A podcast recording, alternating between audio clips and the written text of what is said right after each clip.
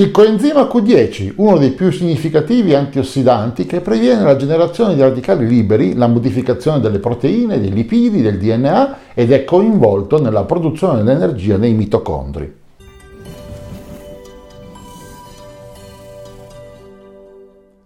Sono Fulvio Dominici Cardino, presidente del Movimento Estensione Vita. Il coenzima Q10 viene anche identificato con un nome molto particolare che è ubichinone perché è ubiquito, cioè è presente dappertutto in tutte le cellule di tutti gli organismi animali e anche di diverse piante. La sua funzione è di fondamentale importanza per il metabolismo, regola il funzionamento di un organello estremamente importante che è il mitocondrio, di cui abbiamo già parlato in altri capitoli. Ricordiamo che il mitocondrio è fondamentale per la produzione dell'energia. In questo tipo di reazioni chimiche il coenzima Q10 gioca un ruolo veramente fondamentale. Il coenzima Q10 è prodotto naturalmente dal corpo e quindi non serve che venga introdotto dall'esterno, in teoria. Le sue concentrazioni più importanti sono nel cuore, nel fegato, nei reni, nel pancreas, tutte cellule che necessitano di molta energia dove quindi chiaramente ci sono una maggiore concentrazione di mitocondri. Ne parliamo nell'anti-age, nell'anti-invecchiamento perché come tutte le cose buone questa specifica sostanza tende a diminuire con la vecchiaia e a causa anche di alcune malattie croniche. Perché si dice che è un coenzima? Un coenzima è una sostanza che eh, partecipa alle reazioni chimiche ma rimane sempre abbastanza stabile, quindi è all'interno della cellula, serve come una specie di strumento, come fosse un cacciavite per ottenere dei risultati. Pensiamo alla cassetta degli attrezzi, sempre nel nostro parallelismo con la nave da crociera, ecco come fosse un po' il cacciavite. Viene utilizzato dai tecnici per tantissime operazioni diverse all'interno della manutenzione della nave. Nello stesso modo l'ubichinone è un coenzima importantissimo per tantissime cose, ma soprattutto dentro i mitocondri che abbiamo visto sono a loro volta importantissimi per l'attività del metabolismo.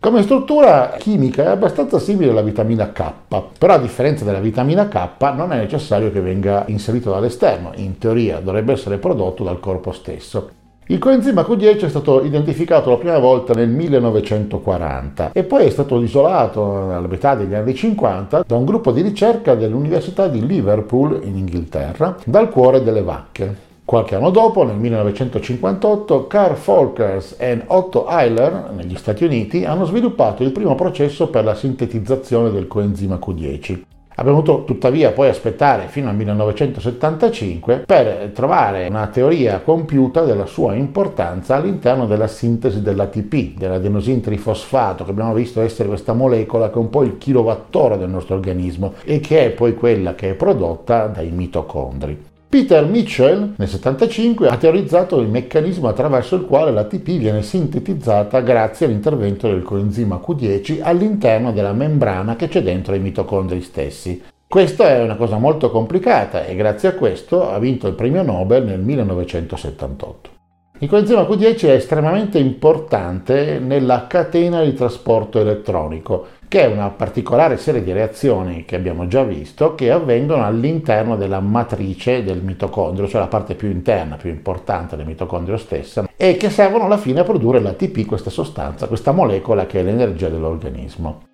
Abbiamo detto che il coenzima Q10 è chiamato anche ubichinone perché è presente dappertutto nei tessuti umani, ma la sua quantità è differente e dipende un po' dal singolo organo. L'ammontare più alto di questo tipo di sostanza si trova negli organi che richiedono molta energia perché hanno quindi molti mitocondri che la producono quell'energia. Il cuore, il fegato, i reni e così via.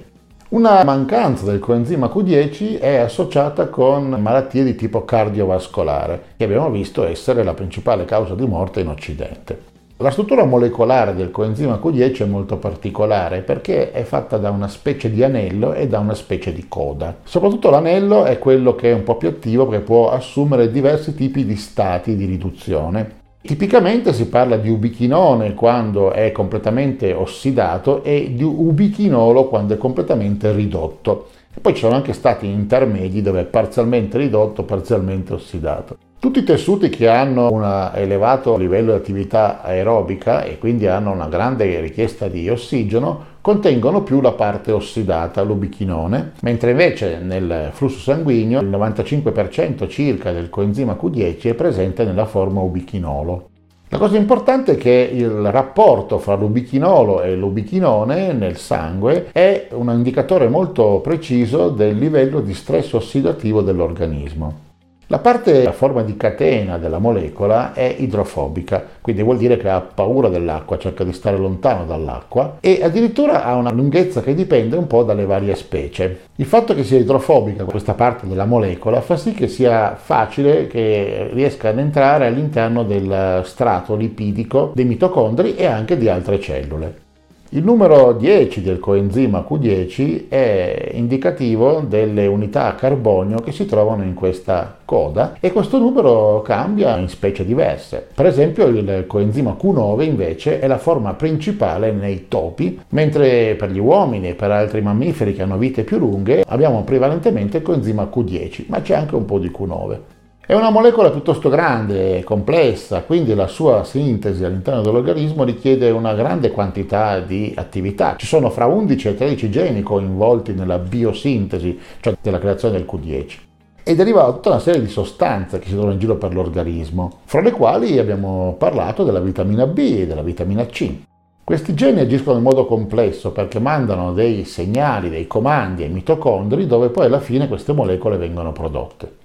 Il coenzima Q10 ha due funzioni principali. Serve come trasportatore di elettroni nella catena di trasporto elettronico all'interno dei mitocondri ed è un coenzima per una serie di enzimi mitocondriali. Come abbiamo detto non staremo a raccontare come funziona tutta questa catena di trasporto elettronico perché è una serie veramente lunga e complessa di reazioni chimiche, ma sappiamo che il coenzima Q10 agisce in diversi punti di questa catena ed è indispensabile. È un po' come se il nostro generatore sulla nave per fare energia per tutta la nave il coenzima Q10 fosse qualcosa come per esempio le valvole o gli alberi a cam.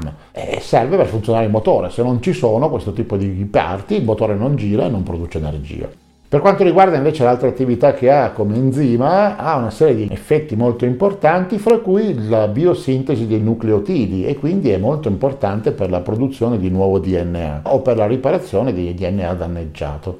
Sembra poi che sia coinvolto nelle segnalazioni fra le cellule, nell'espressione di geni e nella stabilizzazione delle membrane cellulari. Pensate che l'intero contenuto di coenzima Q10 nel corpo va da 500 a 1500 mg e questo purtroppo diminuisce con l'età o con malattie collegate all'invecchiamento.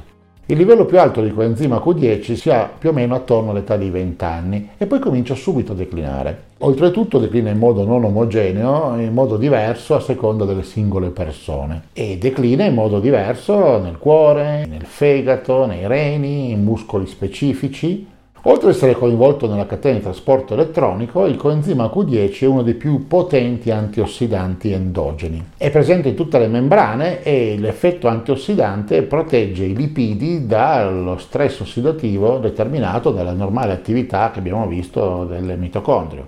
Protegge non soltanto le membrane, ma anche il DNA e le proteine. Nella sua forma ridotta, l'ubichinolo può riciclare e rigenerare altri antiossidanti del corpo per quanto riguarda i mitocondri, un effetto molto importante si ha non soltanto riguardo la catena di trasporto elettronico, ma riguardo anche un altro elemento piccolissimo ma estremamente importante. Ci sono dei pori che sono sulla superficie dei mitocondri che hanno delle funzionalità molto importanti. Questi pori sono delle specie di buchi con delle valvole essenzialmente, si trovano sulla membrana interna dei mitocondri e sono dei canali con moltissimi componenti attivi e fanno sì di poter far passare molecole in modo non troppo selettivo e sono attivati anche da eh, differenze di potenziale. Queste differenze di potenziale sono attivate a loro volta da sovraccarichi di calcio e dalle specie reattive dell'ossigeno. A cosa servono questi canali? Dobbiamo vederli un po' come le valvole di sicurezza della pentola a pressione. Quando la pressione sale troppo, la valvola si apre e viene rilasciato un getto di vapore per non far esplodere la pentola. Quando un mitocondrio ha degli stress interni eccessivi, questi pori si aprono per un breve istante di tempo per fare in modo di ridurre questo stress eccessivo. Queste aperture sono molto rapide e durano pochi millesimi di secondo e questo consente di far scaricare una parte delle sostanze che sono in eccesso all'interno della matrice mitocondriale. Oltretutto eh, fanno sì di inviare messaggi che servono con la omeostasi del calcio, cioè il mantenimento della concentrazione corretta del calcio. attivano probabilmente anche dei percorsi metabolici che attivano poi dei meccanismi di protezione.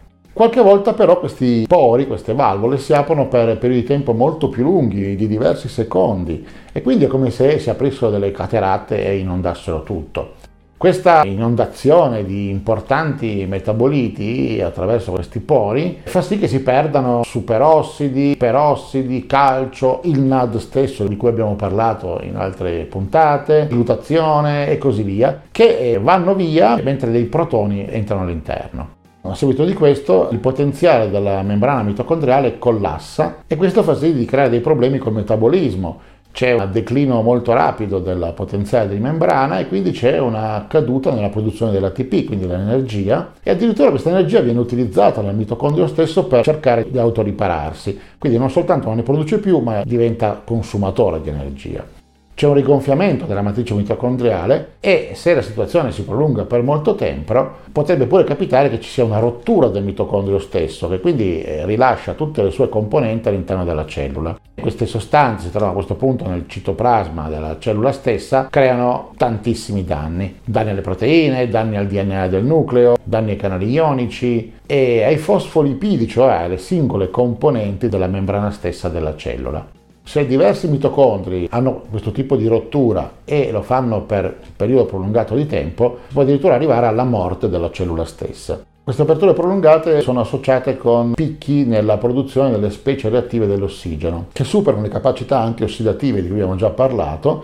e quindi alla fine questo produce danni molto gravi al DNA stesso. Il DNA, come abbiamo visto in altri capitoli, una volta danneggiato cerca di ripararsi, quindi c'è tutta un'attività di proteine che si chiamano PARP che cominciano ad attivare questo tipo di riparazioni. A loro volta questo però richiede NAD+, che abbiamo visto essere poco o comunque essere declinante con l'età perché il NAD serve come collante in questi meccanismi di riparazione. A questo punto questo NAD che poi viene rilasciato dentro al citoplasma è poi ridotto da un specifico altro enzima che è il NADase, che è il CD38 e abbiamo già parlato di questo tipo di enzima, abbiamo visto che alcuni integratori riescono a impedirne il funzionamento eccessivo perché altrimenti cosa succede? Ulteriormente vengono ridotte le scorte di NAD dentro la cellula.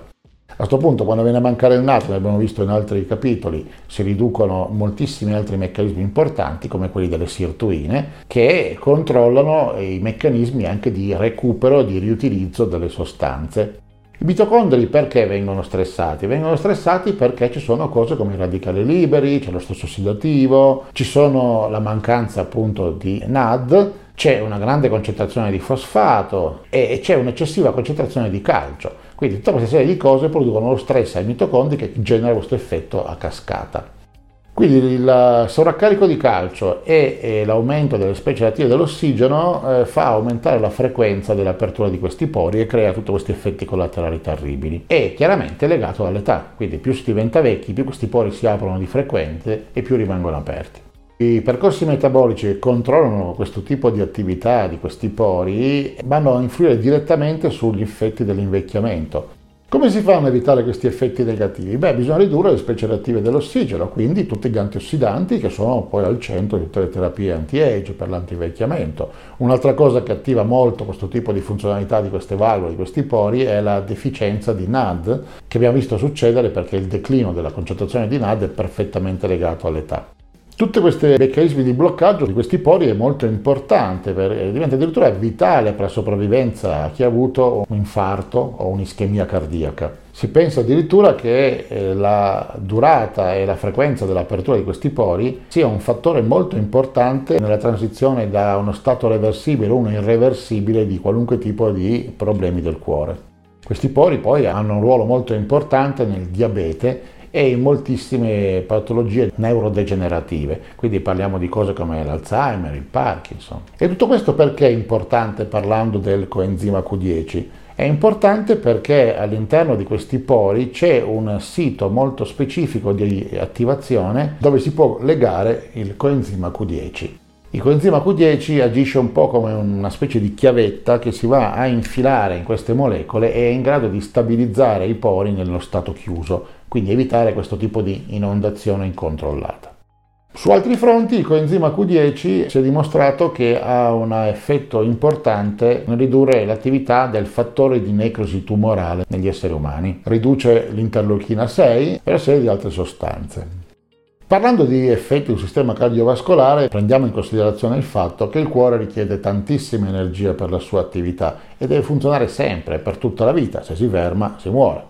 Quindi il mantenimento dell'efficienza dei mitocondri dentro le cellule cardiache è della più grande importanza. E proprio qui si vede che il coenzima Q10 ha un grandissimo effetto su persone che hanno patologie cardiache. Addirittura gli effetti di qualunque patologia cardiaca si vede che sono perfettamente correlati con la mancanza di coenzima Q10. Chi ha problemi cardiaci si è visto che ha livelli molto elevati di specie reattive dell'ossigeno e il coenzima Q10 riduce questi effetti tossici secondari grazie alla sua attività antiossidante.